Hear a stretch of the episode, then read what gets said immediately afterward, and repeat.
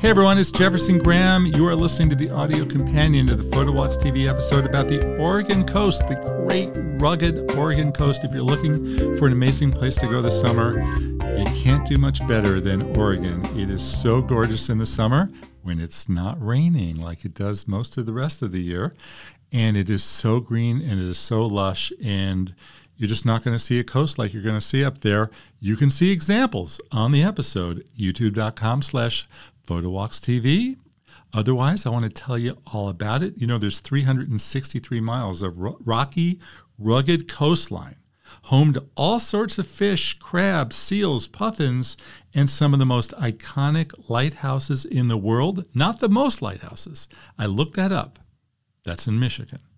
You didn't know that, did you? Um, but the lighthouses in Oregon are gorgeous. They're so much fun to photograph. Again, it's a fantastic spot for a photo road trip.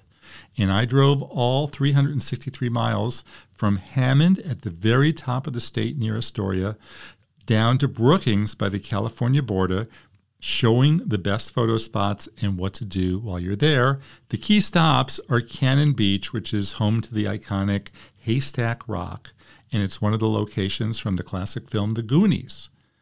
In the episode, you will meet the mayor, the woman who churns out thousands of saltwater taffy pieces every day, and area photographer Andrew Funderburg for suggestions on where to photograph. As and then we also go to Newport, which is a classic fishing village. We meet up with Janelle Goplin, the owner of the Clearwater Restaurant, for a downtown tour, and local photographer Sharon Bittinger to see the hidden spots. Finally, in part three, it is on to Bandon, otherworldly Bandon. It's an out of the way but so photogenic spot down south where Susan Dimmick, the owner of a local motel and a master photographer, joins me to show the art of how to photograph local icons Howling Dog, Wizard Hat, and Face Rock. But let's start with Cannon Beach. This is Seattle and Portland's favorite beach town. It is a classic, nostalgic beach town with, uh, um, you know, it's all about taffy and the coast and sand and art and glass blowing and this giant rock, a 235 foot haystack rock, smack dab in the middle of this little town. It peers out at you from every nook and cranny, pretty much everywhere you look. The rock, which is a lava formation from long, long ago, is the symbol of the tiny city.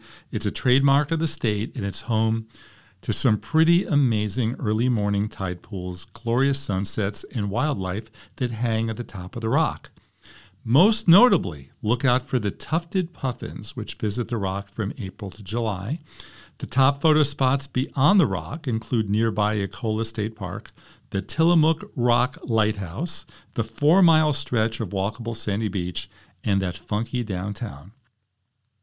On Hemlock Street, the main thoroughfare, you're going to find many art galleries, a summer theater, craft breweries, bookshops, and many stores devoted to selling you flip flops and hats that say Cannon Beach. Or they'll rent you boogie boards or bikes that you can ride on the sand look out in the morning, you might see some horseback riding going on on the beach as well. As I said, it rains a lot in the fall, winter, and spring in Cannon Beach. So summer is the special time to visit, and the best activity of all is free. Just check the tide tables and find out when low tide is. If it's 6 a.m., get out there at 6 and enjoy every minute of it because you'll be able to practically walk all the way up to the rock, which normally would be covered with ocean water. You'll be surrounded by tide pools containing starfish, crabs, and other marine life. Go out for breakfast, come back a little later, and see the tide pools covered up in the haystack rock immersed in water. Return for high tide on a good weather day, and you, you just might see the most glorious sunset ever because, let's face it, colors against the big sky always look better with a rock in the foreground, right? Now, let's get back in the car. Let's drive about two hours to Newport. It is a historic bayfront. It's home to working fishermen and women, cute shops, waterfront restaurants, and local sea lions. And it also is home to the Art Deco Yaquina Bay Bridge, the historic Yaquina Head Lighthouse, and the rocky terrain of the Devil's Punch Bowl Park. The walk through town is about a mile. 1.7 miles if you continue up the hill, and you should, to the Yaquina Bay State Recreation Site.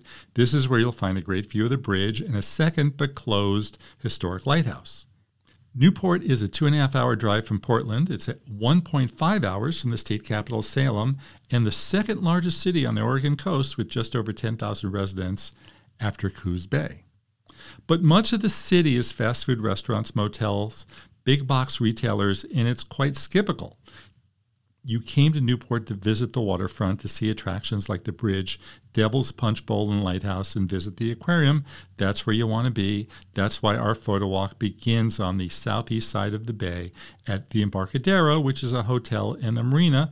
This will give you a cool view of the boats and the bridges behind it. Then you're just going to continue going up the way all the way to get to the bridge overlook. Afterwards, hop in the car and get over to the Devil's Punch Bowl.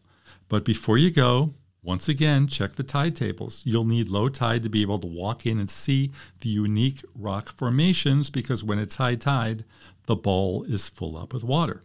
Now let's get back in the car again and drive about two and a half hours. Bandon is best known for two things a Scottish style golf course, the Bandon Dunes, and those amazing rocks from so many years ago. In town, you've got fishing, great eating and drinking, and you can walk right up to the Coquille River Lighthouse. But for photography, the highlight is the natural beauty, those rocks and varied sea stacks of all shapes and sizes.